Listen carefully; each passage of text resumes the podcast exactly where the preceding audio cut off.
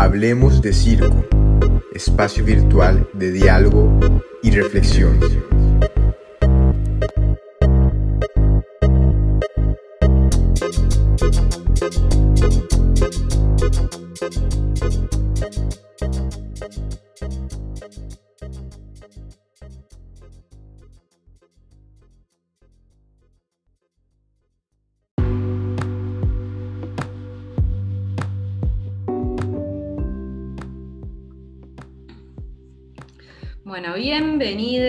Todas las personas que nos escuchan en los podcasts de Hablemos de Circo. Hoy eh, tenemos a un nuevo entrevistado directamente desde Ecuador. Estoy muy emocionada porque es la primera vez que vamos a hacer una entrevista a alguien de Ecuador en Hablemos de Circo. Así que le voy a dar la bienvenida a Luis Miguel Calliao. ¿Cómo andas, Luis Miguel? ¿Todo bien? Hola, no de bien. Muchas gracias por la invitación. Gracias por por dar este espacio para descubrirnos, para conocernos. Muy bien, gracias. Bien, buenísimo. Bien, em, mi, Luis, eh, es, divertido porque con Luis nos estamos conociendo ahora, entonces como que va a ser como una experiencia bastante horizontal para todos en ese sentido de que nos vamos a ir conociendo a lo largo de este podcast. Em, Contanos un poco de, vos, Luis. ¿Quién es Luis? Bien, eh, mira, ahora creo que, nada, antes que, antes que todo, una persona más, ¿no? Una persona más que, bueno, está construyendo desde, construyendo arte, construyendo desde, desde su lugar, eh, que, que, tuve como el acercamiento al circo, Realmente al circo ya un poquito de, más grande de edad, pero como la acrobacia la empecé súper chico. Mm, tenía siete años cuando empecé a hacer gimnasia artística y eso fue como la niñez y la juventud. Y, nada, después como que ya terminando el, colegio y eso decidí parar porque bueno, no, no, no, veía como mucho futuro en la vida deportiva, ¿no? Profesional era también a la época un poco más complejo. Em, me dediqué a otras cosas, entré a estudiar en la universidad y, y bueno, cosas de la vida. Conocí gente de circo em, que me decían, ven a hacer acrobacia con nosotros. Y, bueno, un poco ahí me fui como acercando a ese lado. Em, con unos proyectos que, que, había acá en Ecuador, que justo empezaba como el proyecto de circo social. entonces yo me acerqué, pero nada, era como encuentros súper puntuales.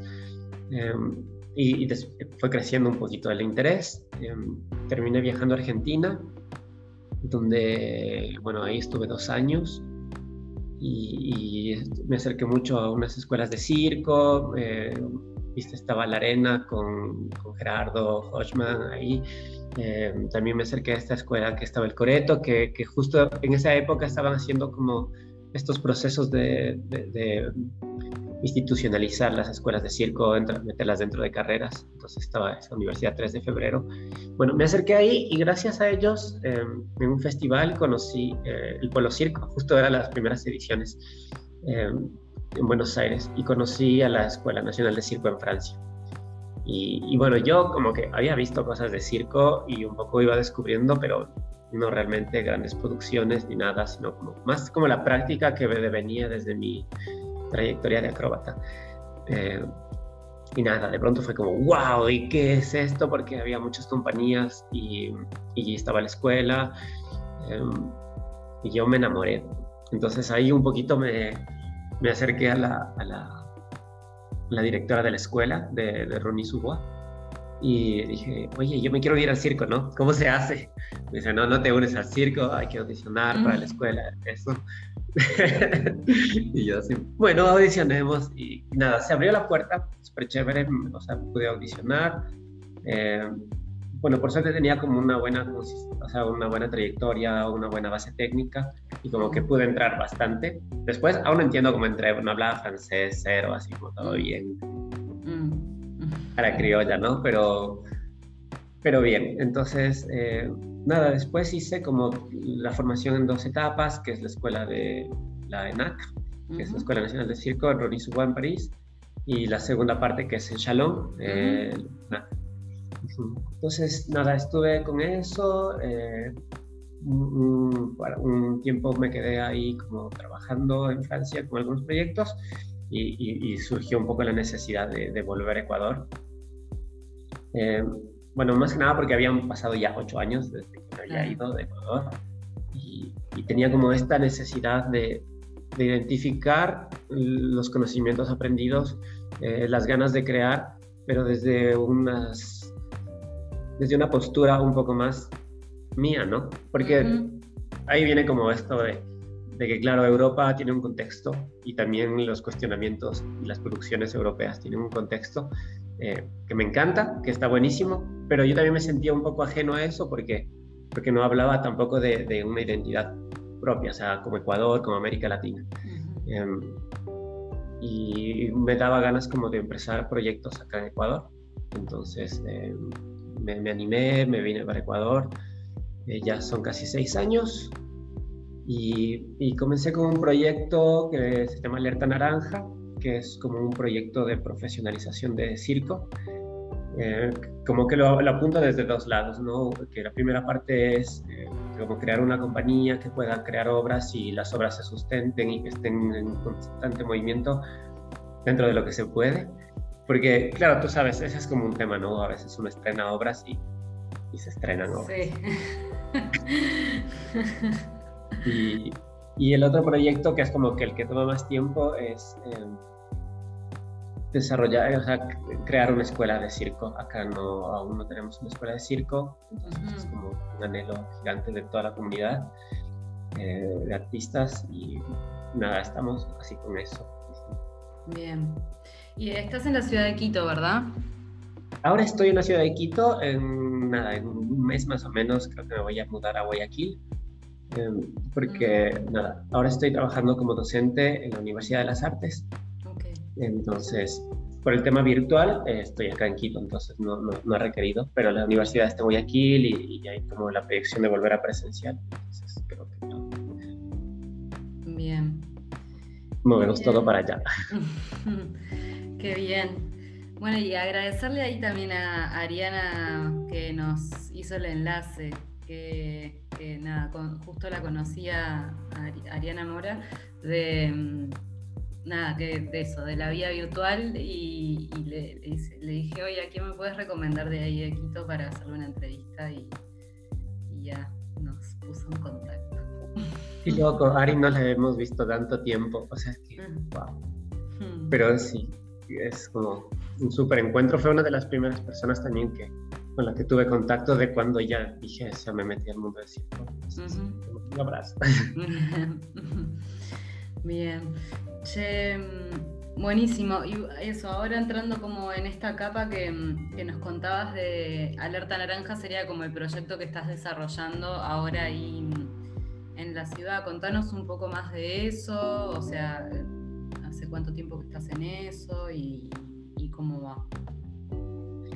Sí, Alerta, bueno, Alerta Naranja, eh, un poco como nació el, nombre, ¿no? Digamos, nació como en la necesidad de, generar movimiento, ¿no? Como de generar una alerta que ponga a la gente en movimiento eh, y que se haga notar, que tenga visibilidad. Eh, naranja fue un poco porque el rojo me parecía como, crónica roja, peligro. Entonces, naranja me parecía un color igual que como que renueva, ¿no? Entonces, como que me, venía un poco por esa línea. Y sí, más o menos el proyecto nació justo, eh, venía un poco, ya lo venía pensando, no tenía nombre, pero ya como que desde que llegué, más o menos 2016, sí, 2016 arrancó el proyecto. Em, justo tuve como un acercamiento con, con la gente del de proyecto de Circo Social de Quito, em, que es como, por, durante un buen tiempo fue uno de los lugares como de encuentro más grande de los artistas de circo. Em, entonces yo me acerqué porque no conocía mucha gente y bueno, ahí justo había un grupo que terminaba como un proceso de, circo social y, me apareció la oportunidad de crear una obra. Entonces eh, nos lanzamos para hacer una obra con, con 10 artistas en escena. Em, duro, o sea, uno tiene como las ganas, ¿no? El circo súper colectivo y, vamos por mucho, pero en la práctica 10 artistas es un reto. Em, pero, pero nada, igual esa obra eh, se llama Dentro de la maleta, la estuvimos girando dos años, em, que, que, tiene ya como un formato así súper, eh, los números, ir entrelazándolos, mm, más como, como en ese sentido, pero era como una manera de, de, de, concentrar también un poco a la gente en una propuesta artística. Eh, que, igual la sabía, ¿no? ¿no? No quiero decir que era la primera, había propuestas, pero eh, nada, como que yo también venía justo como de una formación europea y a ellos también les interesaba mi trabajo, entonces hubo una dinámica chévere de trabajo y salió ese proyecto. Em, después hemos hecho otras obras, como, igual como colaboración. Eh, la segunda, que fue con una persona de teatro dos, y dos personas de la danza, eh, uno de México, una, una, chica de México, uno de Argentina y, y, dos, de Ecuador. Eh, que es como creo que la obra que más hemos llegado a mover, eh, como que hemos hecho muchos festivales eh, aquí en Europa. entonces, pero igual esta obra ya como que tiene un contexto un poco más social, los lenguajes no están tanto en, en las destrezas o en mostrar la danza, el movimiento, sino como son un medio de comunicación, el cuerpo se pone en medio de comunicación y ahí es un poco de donde alinea mi trabajo, ¿no? Y, trabajo, la interdisciplinaridad, el cuerpo como punto, como vértice para, para un lenguaje eh, dentro de una dramaturgia, eh, un, lenguaje poético. Em, entonces, después eh, nací otra obra un poco más, un circo contemporáneo que se llama Manual para los que llegan tarde. Em, y una última que hicimos el año pasado, que es la que aún la estamos moviendo, justo antes de, de pandemia, se llama Sin domicilio fijo. Eh, que también esa fue como un súper reto porque, claro, tenía dos chicas que venían de la danza, tres chicos que venían de circo, y a unos les puse a bailar y a otros les puse a hacer aéreos y todo. Entonces, eh, ha sido como una linda experiencia, me, me atrae muchísimo esta, esta idea de, de, trabajar el cuerpo en, en, el desafío de descubrir elementos nuevos, eh, de combinar disciplinas, de combinar lenguajes. Sí, como algo del riesgo también. Una pregunta con la que, con la que vengo hace, hace tiempo trabajando, un poco tiene que ver con eso también. ¿Cómo, cómo, cómo mover la idea de riesgo en otras direcciones dentro de la escena circense? ¿no? Y capaz que hay algo de esto de eso, capaz que un, cuerpo que no tiene tanto conocimiento en una destreza circense, pero sí tiene un entrenamiento, una inteligencia corporal, cuando la pones como, no sé, como que ahí hay, o sea, hay una decisión arriesgada en el de decir, ah, voy a, voy a trabajar con bailarinas para que hagan aéreos, ¿no? Como que, que pero claro, pasan otras, de repente pasan otras cosas también, ¿no? En, esas, en esos cruces. Sí, totalmente, y ahí, y ahí como surgen nuevas calidades eh, unas maneras que tú te dices como, qué loco, cómo te observas y dices, ¿por qué, ¿por qué lo hizo así? O sea, buenísimo, ¿no? Yo nunca lo hubiese hecho así porque, claro, tengo otra, otra manera de abordarlo y de pronto nace. Y, y también en el sentido como de, de integrar, en, tú es, el circo tiene como esta esencia, ¿no? De, de, de integrar, o sea, a, en, su historia el circo vive integrando disciplinas, mm. vive integrando, eh, no sé, como si vemos mucho en la historia, eh, tú ves, integra eh, gente que dentro de la sociedad normalmente estaba excluida, por así decirte, la mujer barbuda y, y el hombre más alto del mundo y el hombre más pequeño del mundo y, y, tipo, es, entonces, y de pronto se conjuga en este lugar, se integra. Entonces siempre ha habido como, como esta esencia integradora, horizontal de, de circo. Entonces me parece como también lindo seguir integrando, ¿no? Me parece interesante seguir integrando otros lenguajes, otras maneras. Eh, y, es un poco también donde, claro, manteniendo la esencia y la transformas, como tú dices, transformar el riesgo y también transformar el riesgo dentro de la puesta en escena, dentro de la, de la dramaturgia, que ya no sea como los tambores, porque va a caminar muy alto, sino como que, eh, que, te llega a transmitir esto, ¿no? Un poco lo que es el circo contemporáneo, sí, podría decirse. Es muy difícil catalogar, pero, pero como dentro de esa línea, ¿no? Sí, como en esto también de, Sí, como irnos actualizando las preguntas y también está en eso también de, como celebrando también la, diferencia y, eso, y la, la, forma en que cada quien ahí tiene también de hacer. Em, se, me, venían varias cosas escuchándote. Em, esto de, que hablabas hoy de la dramaturgia del cuerpo, de, lo poético eh, o, como tu interés en, eso en general, en buscar como lo poético en, en estas dramaturgias del cuerpo y también que hablabas del cuerpo como medio de comunicación, que eso estuvo bueno, está bueno también ahí eh, con Tommy Soco también estuvimos conversando, eh, sí lo topas a Tommy, ¿verdad? Que, es un malabarista argentino también ahí.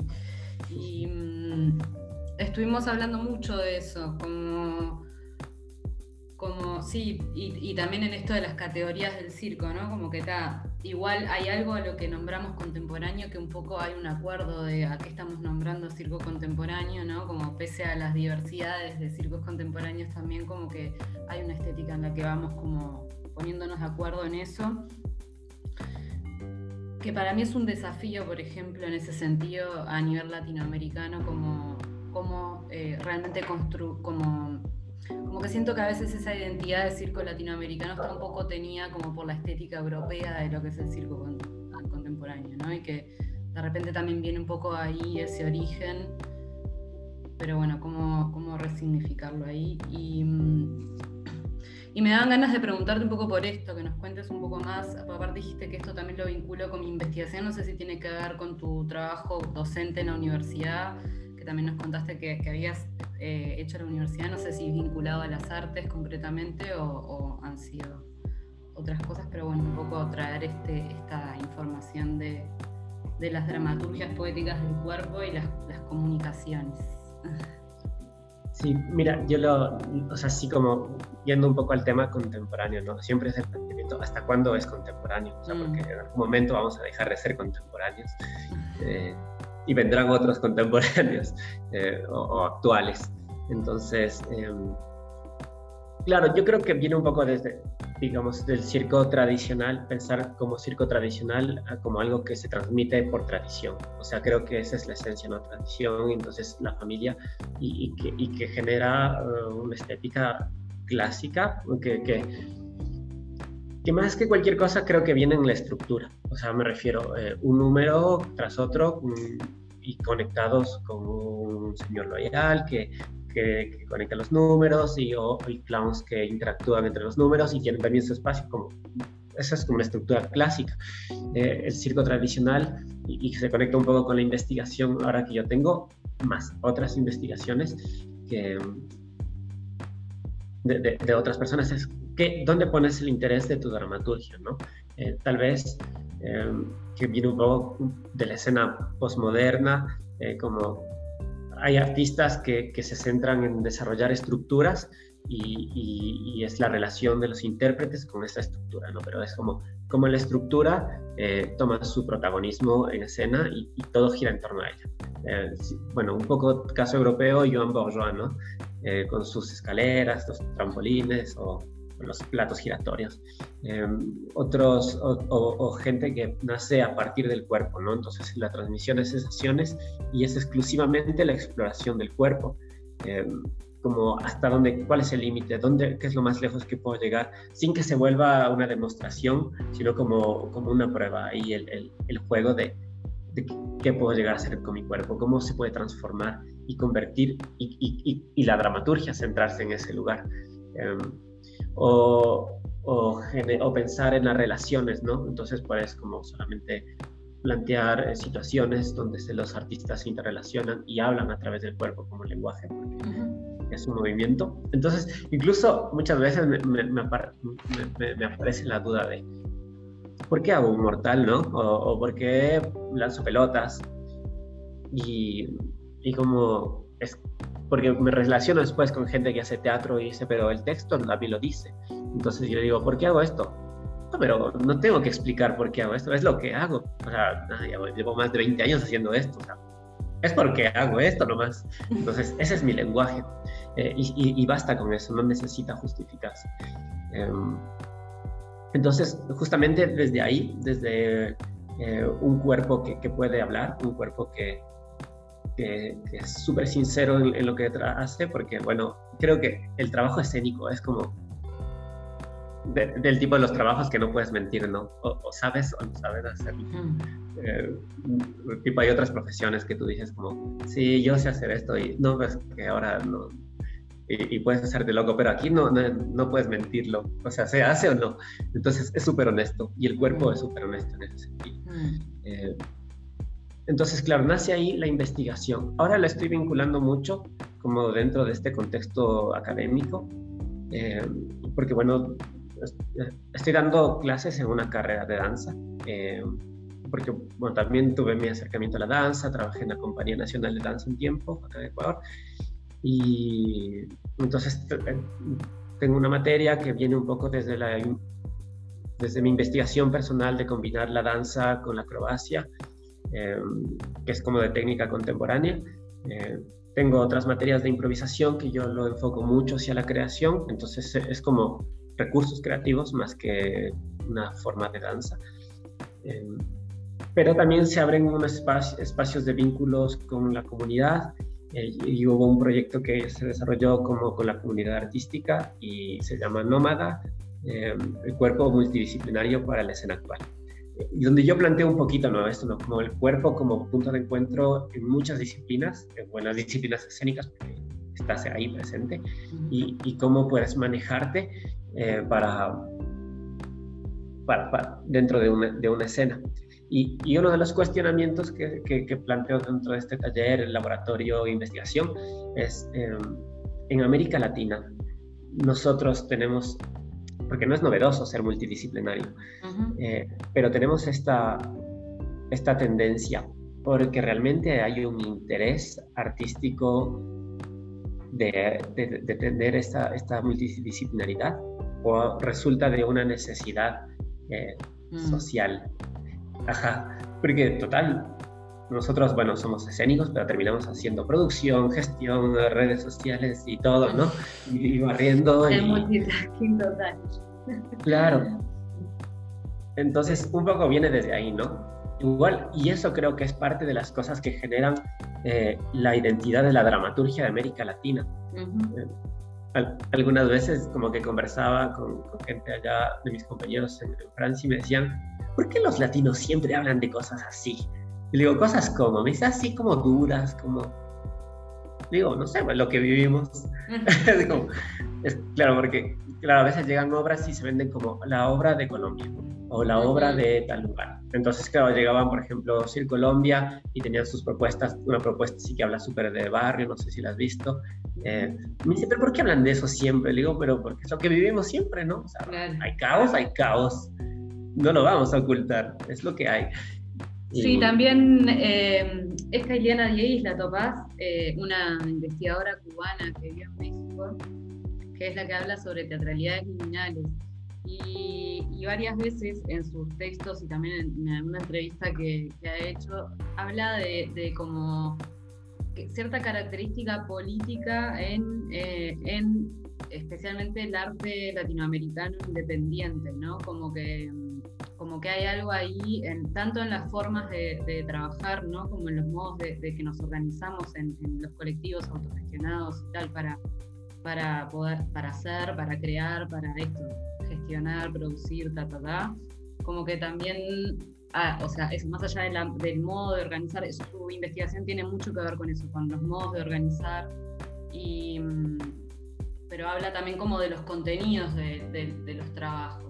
Como que hay algo, hay una fuerte raíz política eh, en, los contenidos de los trabajos escénicos, principalmente de colectivos independientes.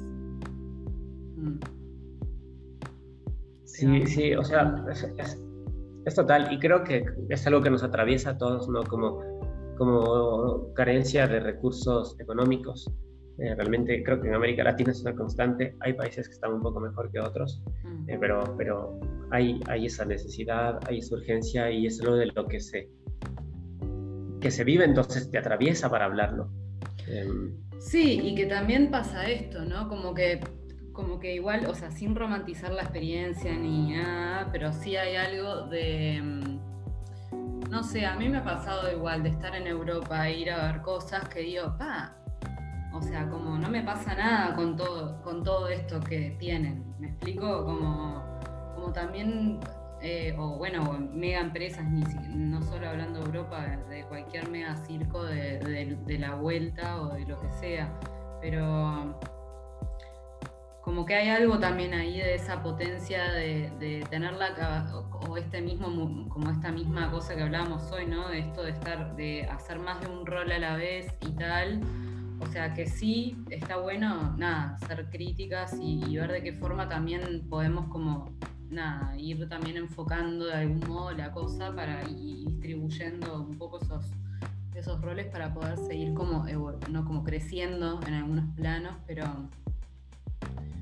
pero sí, está bueno esto que traes. Mm. Sí, y también como el hecho de plantearse tipo como, como actores, como agentes culturales, ¿no? Eh, porque si bien el circo no, no, es una prioridad de atención social, eh, creo que casi en ningún lugar, eh, y, tipo en América Latina que tenemos como el fútbol como atractivo principal, donde, claro, la gente está pendiente de eso. Y no está mal, pero no está para nada mal, porque, porque eso es también lo que ha marcado un poco la, las dinámicas de interrelaciones, incluso culturales, entre, mm. Entre, entre, entre, entre, entre, pues sí, entre sociedades. Porque es, es común, es, los códigos son claros y todo el mundo lo juega y es súper horizontal. Aunque el circo también podría hacerlo, pero, pero claro, es como la manera de ser accesible. Em, tal vez la práctica se vuelve un poco más compleja y por eso em, la, la, práctica amateur, ¿no? Eh, y por eso también no tiene tanto impacto como podría tener otras disciplinas. Em, pero, pero creo que también hay un compromiso actual, ya que estamos en estas, no podemos culpar a la sociedad y decir como, ah, la gente no conoce el circo, mal, muy mal. No, la gente no conoce y no tiene por qué conocerlo. Entonces, mm. es como también mi trabajo de gestión, de producción, de visibilizarnos, ¿no? De decir, hey, estamos aquí, mira, hay estas cosas chéveres que podemos hacer y tú puedes disfrutarlas. Entonces, también hay como creo que, por ejemplo, y ahora me encanta que, que, se abran estos espacios porque podemos crear redes y plataformas desde las cuales nos podemos apoyar. Entonces, eh, un súper aplauso y te agradezco una vez más por, por, estos espacios, porque, claro, acá es donde llegamos a construir y llegamos a reflexionar y nos podemos como súper, eh, tal vez hasta con, con problemas tan iguales, eh, en, tal vez en lugares distintos, eh, del, desarrollo, de, o sea, de la historia, no más que, como no por decir, está más desarrollado que esto. Eh, y a poder aprender de nosotros mismos. Por ejemplo, países que ya tienen escuelas de circo resultan ser como un ejemplo para nosotros. Eh, mira, que, que, yo veo que hay muchos casos, por ejemplo, algo muy loco que aparece son los proyectos de circo social en América Latina. Muchas de las escuelas que aparecen en América Latina nacen de proyectos circo sociales como no, no ocurre en Europa. Mm. Entonces ya es algo que trasciende en nuestra, eh, en nuestra evolución, ¿no? Entonces, eh, si el circo nace de proyectos sociales, siempre va a tener un vínculo social aún más mm. grande, creo. Total. Total. Y mm, ¿Cómo, ¿Cómo eso? ¿Cómo están ahí en Ecuador? ¿Cómo está todo por ahí ahora? ¿Qué tal? ¿Cómo fue? Este, ¿Cómo viene siendo estos dos años de pandemia? Un año y cacho de pandemia. Ah, ¿Qué te digo? bueno, es, creo que ha sido súper durísimo para todos, porque ya de por sí venía siendo complicado manejarse, eh, la estructura acá ya se, es, eh, como no hay, no hay muchos espacios donde se pueda presentar propuestas, eh, no hay tanto apoyo para, para, para la disciplina, para, para, circo, o sea, sí para las artes escénicas poco, pero aún más, eh, y las estructuras políticas son, de, o sea, de apoyo de, políticas culturales no son las últimas, pero bueno, como en ningún lugar. Cada vez, tipo, por ejemplo, eh, gente que tenía sus ruedos o, propuestas eh, un poco en la calle, en las plazas, se veía más limitadas por ordenanzas municipales. Con la pandemia fue devastador. así realmente nadie sale, em, no se podía abrir espacios para, para impartir clases, em, por ahí tal vez algunos que teníamos como un espacio un poco más grande, al aire libre, en un momento pudimos como gestionar algunos talleres, pero, pero realmente se paró, se paró durísimo, eh, los teatros recién se están activando. Igual hay como yo, quiero pensarlo, ¿no? Como que es una nueva oportunidad. Porque, bueno, aparte de eso, durante la pandemia mucha gente se lanzó a hacer proyectos audiovisuales, eh, que una vez más es reinventarnos, porque nada, yo, por ejemplo, lancé, hice un par de cosas, pero yo no soy videasta ni, ni nada por el estilo, pero entonces fue jugar a, aprender eso. Y creo que mucha gente igual. Eh, pero creo que el hecho de estar ahí presentes eh, y de no abandonar ayudó a visibilizar eh, el trabajo, ¿no? Como, porque la gente estaba viendo, o sea, si bien era muy difícil conseguir un, pago por eso, pero la gente estaba viendo el trabajo y creo que, que es como una oportunidad de decir como, hey, acá estábamos y siempre estamos aquí, entonces ahora que se está activando un poco, eh, sí hay en cierta manera un poco de respuesta. La gente tiene ganas de salir y creo que, digamos, a nivel de, difusión se ha ganado espacio, se ha ganado bastante espacio en presencia.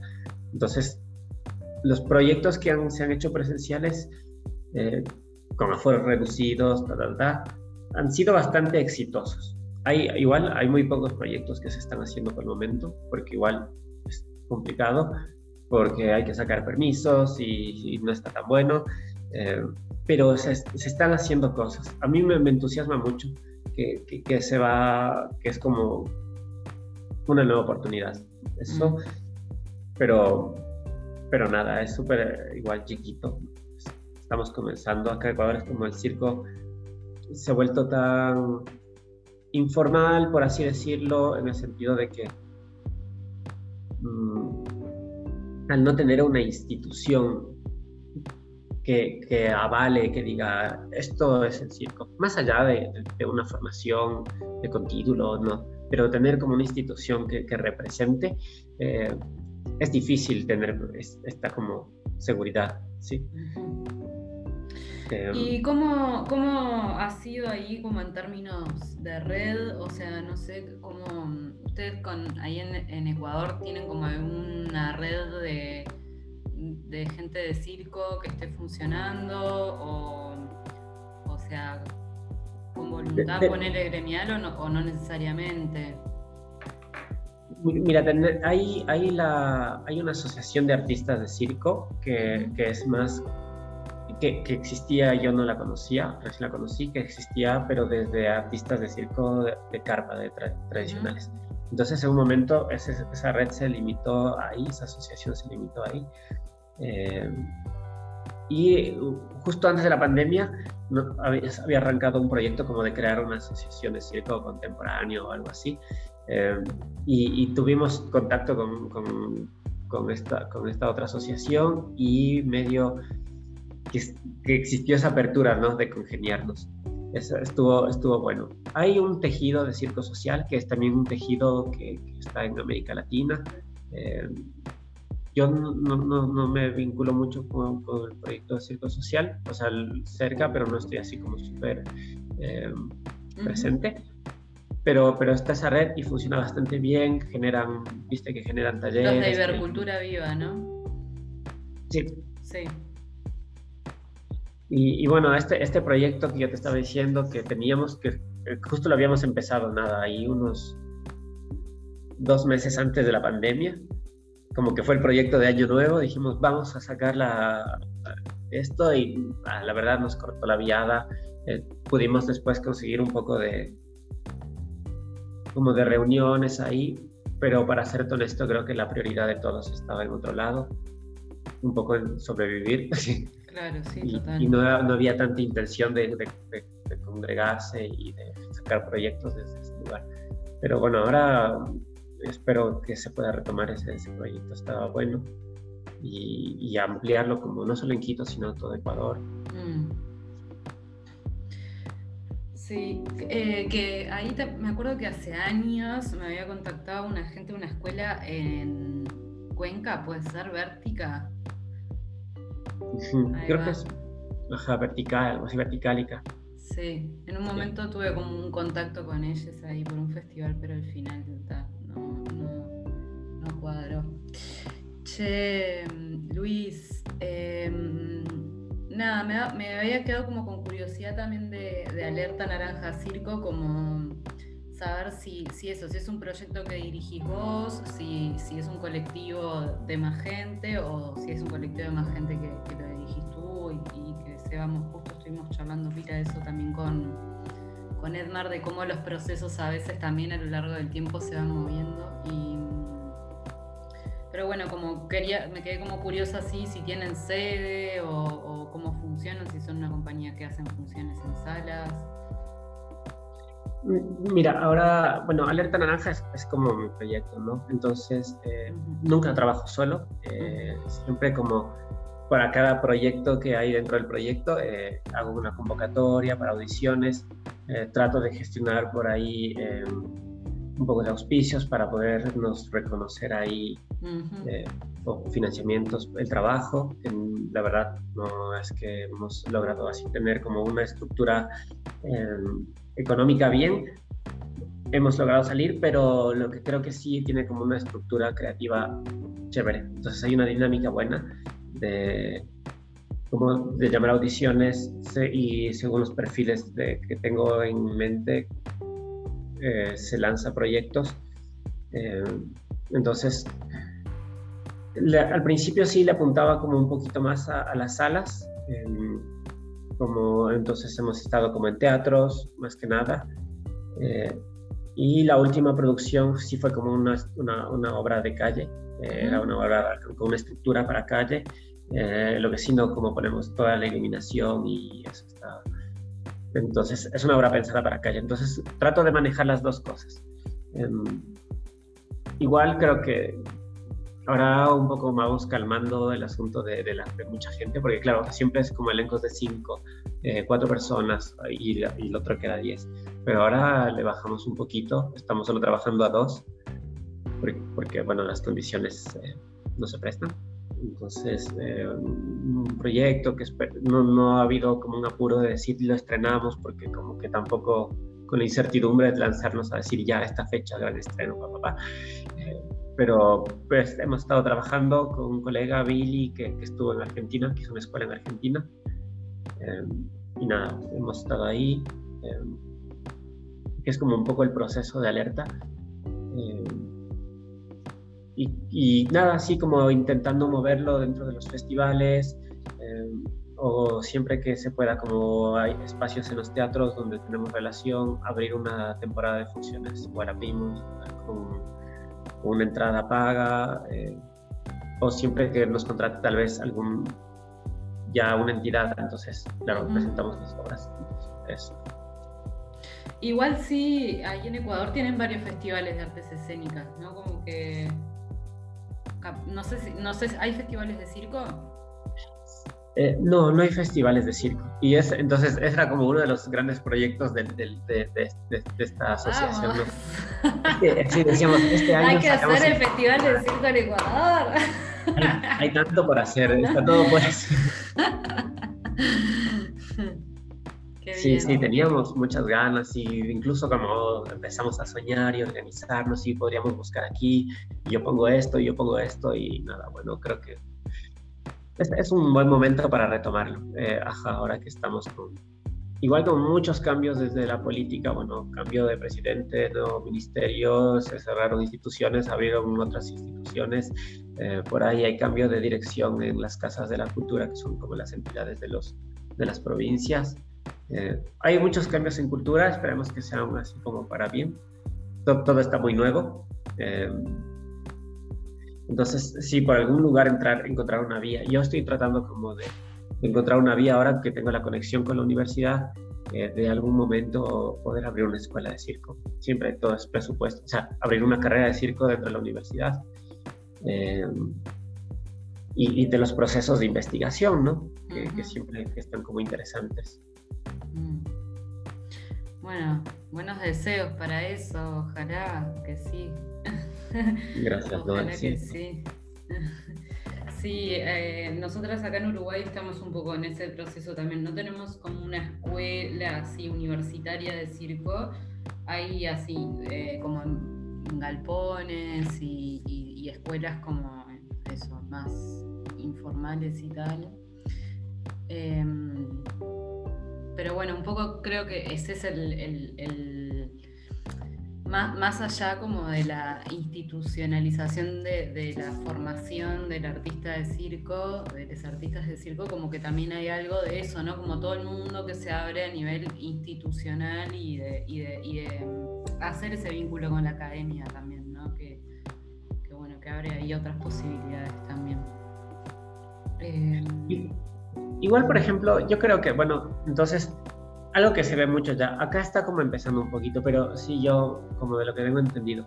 Eh, claro, esto de los galpones, de los espacios, eh, es una movida súper grande eh, e importante porque es, es, donde empieza a democratizarse también la, enseñanza, ¿no? porque si bien la institución académica y un título es como que ayuda a generar una validación frente a la sociedad, eh, decir como, mira, esto es válido, es una profesión, eh, realmente estos procesos de construcción, de vínculo con la comunidad, con la comunidad de, espectadores, de practicantes, de amateur, de, gente que está alrededor del circo, es, es, como que aún más importante, porque tal vez la academia en un momento se aleja tanto y se concentra tanto en, en ciertos procesos de investigación o de creación o de aprendizaje, ¿verdad? Pero realmente el trabajo, yo creo que importante, esencial está ahí, ¿no? En, lo que está ocurriendo realmente eh, en, los galpones, en los espacios, en tantos lugares, en los espacios ocupa, realmente ahí es donde se gestiona eh, y se resiste como, proyectos artísticos, culturales.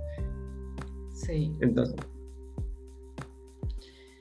Sí, y bueno, eso, no, eh, por ejemplo, acá como que también está eh, totalmente alineada a esto que traías de que hay un fuerte vínculo ahí también con, lo social, ¿no? Y, bueno, una de las instituciones más, más como eso, de más tiempo que tenemos acá, que es el picadero, no sé si has escuchado nombrar, eh, también, o sea, Picadero, o sea, además de su recorrido como, como espacio cultural y formativo para la comunidad artística, es un, referente a nivel institucional de psicosocial y, está súper vinculado ahí con eso, con esa rama también ahí del, circo. Sí, yo creo que, ajá, es, es, entonces te digo, son como los ejemplos de como de otros países que tienen otras instancias ya que, hay que conseguir. Por ejemplo, nosotros, bueno, acá ahora no tenemos tanto este como un proyecto así icónico. Bueno, estaba lo que te decía, el Circo Social, eh, un poco una administración porque pertenecía a la alcaldía. Eh, eh, como que lo desintegró, lo transformó, lo, llevó hacia otro lugar el proyecto, entonces como que el ámbito circo-circo se, se, desvinculó por ahí, entonces quedó un, como, como, un bache ahí. Yo, por ejemplo, en lo personal desde Alerta Naranja, eh, bueno, no tengo una sede, sede, o sea, tengo, vivo un poco fuera de la ciudad de campo, entonces tengo como espacio. entonces, ah, nada, aquí paro mi estructura y, y, viene la gente, pero claro, no es como la sede de circo y resulta, aún sigue siendo una casa. Em, quisiera en algún rato que, que, pueda, que pueda existir. Eh, no sé, y también me como que me queda mucha curiosidad cómo, cómo fue el tema pandemia con, o sea, ya donde ustedes, em, cómo, han salido, o sea, también porque, claro, he hablado muy poquito con gente de otros países. Eh, em, sí, acá Uruguay, o sea, fue curioso porque como que em, llegó muy rápido, o sea, las primeras cepas de, COVID llegaron muy rápido, entonces como que se, cerró todo. O sea, yo me acuerdo que estaba en México cuando, cuando empezó la pandemia y justo me tenía mi pasaje de regreso a Uruguay. Y acá en Uruguay ya estaban cerrando todo y allá en México no, o sea, como que era otra situación. Y, bueno, nada, ya después sí pasó todo lo que ya sabemos, que el mundo paró como tres semanas y, y, después siguió para, como que nada, se siguió extendiendo y todo, o sea, pero eso, como que aquí recién la ola más fuerte, digamos, o sea, fue hace poco, no fue hace tanto. Entonces como que hubo un montón de meses de, hubieron como así, fueron como, sí, de abril a agosto, que todo lo cultural, o sea, estuvo totalmente cerrado. Y, bueno, en agosto del año pasado se, volvió como a activar un poco y ya luego para el, el, verano ahí sí se empezaron a disparar los casos un poco, ahí sí como que llegó la pandemia un poco más real, porque eso, se abrieron las fronteras y empezaron como a circular así, mm, eso, empezó a haber más circulación y, y claro, y, se volvió a cerrar todo en el verano, entonces eso fue bastante catastrófico porque era como justo el momento de zafra de muchos circos y de mucha gente que hacemos temporadas de verano y tal. Y ya era la segunda temporada, la temporada de invierno no había sido. Pero bueno, nada, eh, para lo que nos sirvió, o sea, como comunidad circense, eh, se generó la red de artes de circo Uruguay, que, está haciendo así tremendo proyecto de la comunidad de circo aquí, que, que estamos como súper contentas ya hace un año y poco que, que empezó la red y, como que sí nos ha, como que sí nos vino a recordar esta precariedad en la que vivimos y que en realidad es nuestra responsabilidad de algún modo también empezar a generar esos diálogos, como que esto de que la institución no va a venir a decirnos, eh, chiques, necesitamos una escuela nacional de circo, necesitamos un plan nacional de circo o necesitamos eh, una cuota de rubros para que el sector pueda producir y crear. Eh, como que esa, esa, ese diálogo, esa negociación nos toca hacerla a nosotros y estar ahí con todo el tiempo. Eso, o sea, realmente estamos haciendo una militancia dormida, o sea, metiéndonos en todos los lugares que podemos a nivel eh, eso, político, educativo, eh, incluso instituciones de, autoridades culturales y tal, como empezar a hacer nombrar el circo, ¿viste? Como en ese, lugar, como que cada cosa que aparece, como, bueno, circo, circo, circo, y como que ahí a poco se van generando algunas cosas y bueno, estamos un poco en ese proceso ahora. Como queriendo, como empezando a imaginar un plan nacional de circo, ese es nuestro deseo, a ver, de acá a cinco años. a ver si llega. buenísimo, y ojalá que sí, ojalá que sí. Mucha suerte con eso. Creo que, que, es ya un paso súper importante como de asumirse, ¿no? O sea, es esto y es esto y vamos. Eh, nosotros estamos en ese proceso, creo, como de, de, identificarnos. Em, Sabes que ahora, que hablabas como del tema de, la gente que se mueve y eso, em, creo que uh, no sé, te ubicas como un circo tradicional de los hermanos Fuente Gasca, Fuentes Gasca. Ya. Eh, creo que les cogió la pandemia, se quedaron varados acá en Ecuador.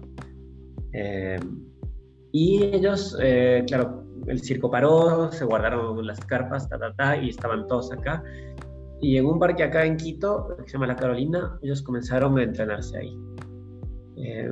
Y fue súper chévere este, este, movimiento porque, claro, ellos iban, se entrenaban y de pronto comenzó a llegar gente a, decir como, hey, puedo entrenar contigo. Y de pronto se hizo una gran comunidad ahí entrenando en el parque dentro hasta que, siempre y cuando la policía permitía, así como, claro, por el tema de aglomeración, ¿no? Como, hay mucha gente, cuidado.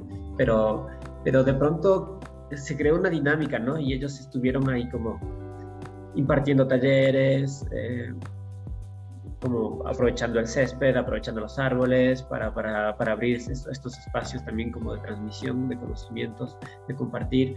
Mm. Eh, y, después dije, ah, qué loco, mira, no, como... O sea, igual como gracias a las redes, ¿no? Ellos estaba publicando, la gente que publicaba que estaba ahí, se, se hizo como bastante comunidad. Eh, y yo siento que la gente que practica circo, que estaba como en esta transición de amateur profesional, como que se dio una vuelta de tuerca, ¿no? Y dijo, ah, mira, tú, también como tener el contacto con, con un poco de gente profesional, porque eso tal vez eh, falta eh, identificarnos los profesionales y, y, darle el motivo para, para, que los demás también se, se pongan en eso. Eh, entonces fue como un lindo fenómeno. Ahora, por suerte, creo que ya muchos de ellos eh, encontraron otras cosas. Y, o sea, por suerte por ellos, ¿no? No, no, mm. por, no por, mm. por el movimiento, pero... Sí, sí. pero qué bueno porque imagino que estuvieron mucho tiempo ahí mm. en la incertidumbre. Entonces sé que ya tienen algunos proyectos y están con eso. Sí, que en la medida de lo posible también está bueno poder generar esos lazos ahí entre el circo contemporáneo y el circo tradicional, porque eso, más allá de las distancias estéticas, ponerle en algunas cosas y metodológicas o lo que sea, eh, eso, más allá de las distancias también hay muchas cosas en común y, y eso. no sé, por ejemplo, en, la red, aquí está mm, integrando la red una colega del circo Rolex que se llama, que es un circo aquí del interior del país. Y, mm, y, bueno, y ella en realidad un poco en un momento nos decía, Ulises, tipo, nosotros, o sea, como que ya tenían súper asumida que esta, esta era una crisis y que en la crisis nada, hay que ver qué se hace, porque el circo para, ¿no? Y, y nada, como, no sé, un montón, como un montón de, trae un montón de reflexiones ahí de cosas que, al final te terminas dando cuenta que tampoco es que hay tanta distancia, ¿no? Y que, y que está bueno ahí escucharnos y, y, como conciliar para poder ahí generar esos, ese bien mayor, ¿no? O sea, como que hay algo de también eso, o sea, nosotras ahora nos estuvimos haciendo el relevamiento, por ejemplo, que ese fue un proceso que entendimos que era necesario para poder ir en dirección al Plan Nacional de Circo, saber quiénes somos, cuántos somos, quién hace qué, cuánta gente hace qué, quién se dedica solo al circo, cuánta gente hace más de una cosa, como nada, conocernos un poco más como comunidad y saber realmente de qué estamos hablando, como estamos hablando de, de circo en Uruguay y ahora estamos como en ese proceso. Ya hicimos como un primer ahí corte y, estamos como procesando los datos y vamos a seguir igual. Y, y, este tipo como este tipo como censo que ustedes lo, lo hicieron, eh, ¿cómo, cómo, cómo, lo manejaron? ¿Tipo súper virtual o, sí. ya? Sí, pero eso no tiene, o sea, no tiene el mismo impacto, creo yo, que si, si estuvieran habiendo convenciones o festivales presenciales y vas, o sea, como que nada, hemos estado ahí súper... Y también qué pasa que eso, que nuestra comunidad circense es muy anarca también en un montón de cosas. Entonces hay mucha gente que no tiene ganas de llenar un formulario en donde le preguntan datos de sus ingresos. O sea, lo que pasa es que, claro, para poder hacer un, eso, para poder hacer un relevamiento y entender cuáles son las características de nuestro trabajo y en qué y cuánta gente trabajamos en negro y cuánta gente trabajamos con un aporte, como que hay un montón de cosas que es necesario saber para poder pensar en políticas públicas, pero, pero claro, a su vez del lado, digamos, del otro lado es como decís, ah, pero me están, como genera un poco como de incomodidad ese tipo de preguntas de repente, pero nada, ahí vamos. Sí, o sea, me pregunto, me súper interesa porque claro, justo eso fue de las cosas que habíamos conversado. Es importante, decíamos, crear un censo, saber cuántos estamos eh, y en qué condiciones. Pero claro, yo un poquito, porque también hice una maestría, ahora aprovechando la pandemia, eh, como en gestión cultural y había planteado como una investigación de, de generar una escuela de circo, entonces hice como un pequeño censo de, saber cuánta gente podría estar interesada o, gente que piensa que, ahora no es el momento, diferentes cosas.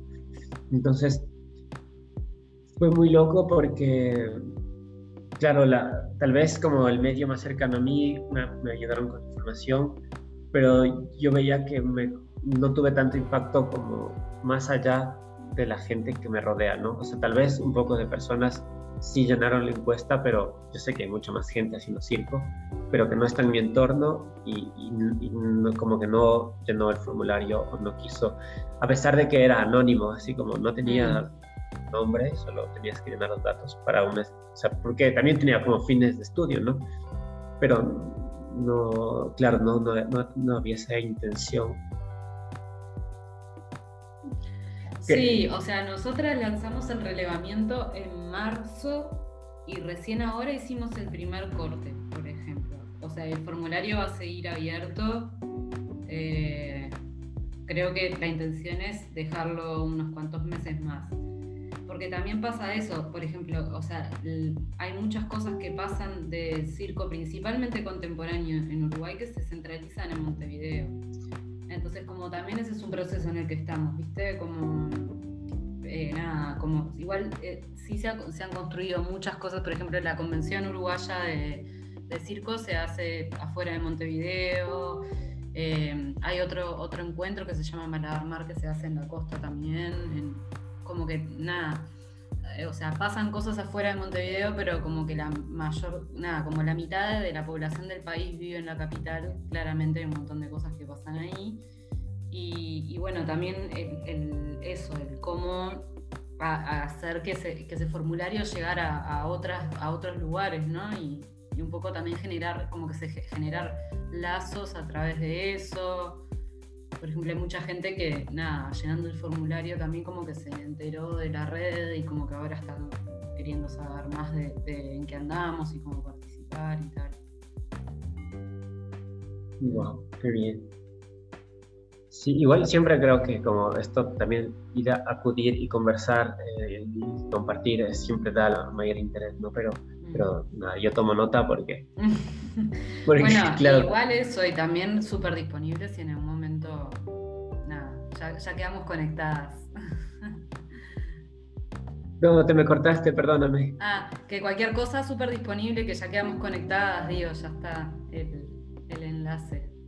Muchísimas gracias, sí, sí, o sea, nos hace falta mucho apoyo, igual nosotros también estamos ahí como para generar redes y, y, siempre es un gusto, ¿no? Como ampliarnos y, y, ver y reconocernos también, no solo en lo pequeño, sino también en lo grande. Total. Eh, bueno, eso.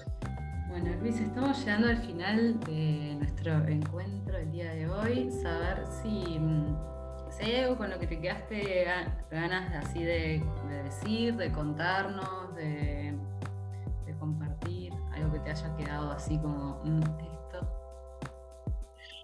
No, nada, súper, una vez más, súper feliz por, por este encuentro. Eh, que, bueno, yo creo que también estas, estas redes y siempre como conocernos desde afuera, o sea, desde afuera hacia adentro está súper válido. Estoy súper contento con lo que te decía, por ejemplo, ver gente que venía de gira de otros países y, generó una movida acá, eso también es, chévere, nosotros también nos gustaría como como tener como estos encuentros, no siempre ir viajar, de que nosotros podamos eh, generar como alguna plataforma o algo así. Nos gustaría siempre invitar a gente de afuera para que nos comparta eh, sus procesos, sus experiencias. Eh, igual nosotros también construir, construyendo de la mano.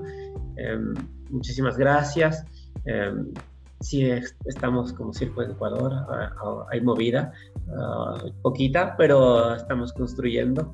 Em, y, y, nada, qué gusto, qué gusto realmente conocer eh, qué gusto saber que, que, estamos así como, que somos tan iguales así por todas partes. Mm. Ajá, tenemos como el, el, corazón ahí, ¿no? Como con las ganas, eh, mm, más allá de, de, donde vengamos. Y, y, muchas gracias, eso.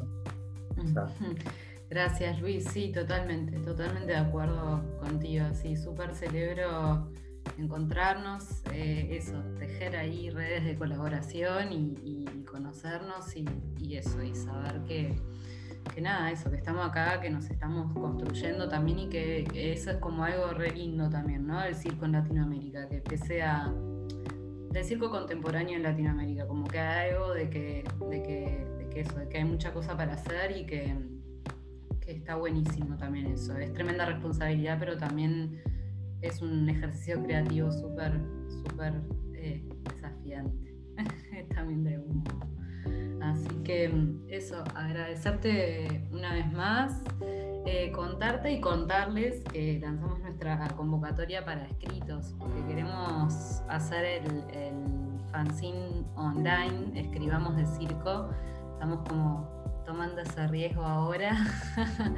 Eh, así que ahí en, en, nuestras redes, en Instagram, en Facebook, pueden ver la convocatoria. Está la verdad que bien, bien sencilla, la intención es eso, generar la mayor participación que se, que se pueda, que se quiera y, bueno, encontrarnos también desde otros planos de esto de que está haciendo, hablemos de circo, que, que bueno, nuestra, nuestro deseo es, es seguir aportando ahí a la investigación y reflexión del circo aquí, principalmente en Latinoamérica, pero bueno, como ir eh, encontrando otros modos también y la, entendemos que la, escritura y la ilustración también son, son otros modos de archivo, de registro, así que estamos en eso. Sí, oye, genial, genial, sí, voy a, voy a ver si puedo participar con algo, me encantaría. Y qué, lindo proyecto, muchas gracias una vez más espero ya nos conozcamos pronto presencialmente. De una, de una. bueno, muchas gracias.